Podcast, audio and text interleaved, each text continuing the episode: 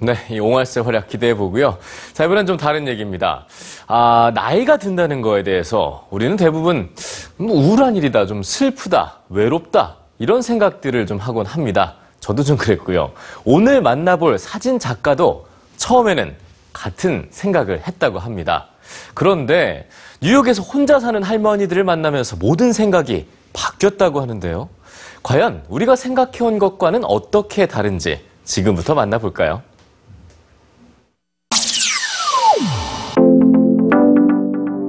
매일같이 바쁘게 돌아가는 뉴욕의 하루. 그 속에서 오늘도 자신만의 방식으로 인생을 즐기는 사람들이 있습니다.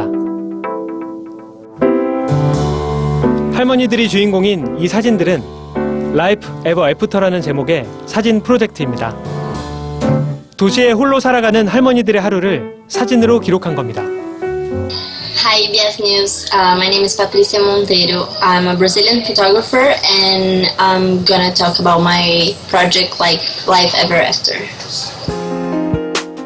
패트리샤는 새로운 프로젝트를 구상하던 중 알츠하이머를 앓다 돌아가신 자신의 할머니가 떠올랐다고 합니다. I wanted to do first about Alzheimer's disease. I knew it was hard, but I wanted to try. So I started going to a community center in Chelsea, a neighborhood in New York where I used to live, very close to where I used to live.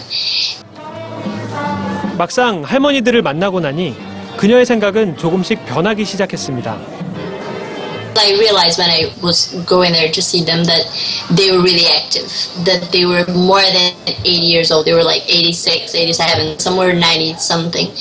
I realized that I wanted to do something more, not about Alzheimer's disease, but something more positive because we, we always see like sad stories or, you know, we get sad when we think about aging. 비록 나이는 들었지만 여전히 자신을 가꾸고 누군가와 소통하고자 하는 할머니들의 삶은 80세가 넘어서도 인생이 끝나는 게 아니라는 것을 몸소 보여주었습니다. 짧은 만남을 뒤로 한 채 프로젝트는 끝이 났지만 패트리샤와 할머니들의 만남은 이후에도 계속되었습니다. 이 소중한 만남은 패트리샤 스스로를 돌아보는 계기가 되었다고 합니다. I don't want to think about being alone or not. I just want to think about what I want to do and who I want to be. It's more like that. Like which attitude I want to have. 안타까운 이별의 순간도 있었습니다. 몰리 할머니는 그녀의 99번째 생일을 앞에 두고 세상을 떠났습니다. 패트리샤는 미국뿐 아니라 그녀가 태어난 브라질에서도 노인들에게 지금보다 더 많은 관심을 갖고 그들의 이야기에 귀를 기울여야 한다고 말합니다. I think my message would be, you know, pay more attention to people who are around you and try to just talk. You know, don't judge firsthand. That's something I learned being in New York. Talk first and judge after if you need, but that would be my my thing.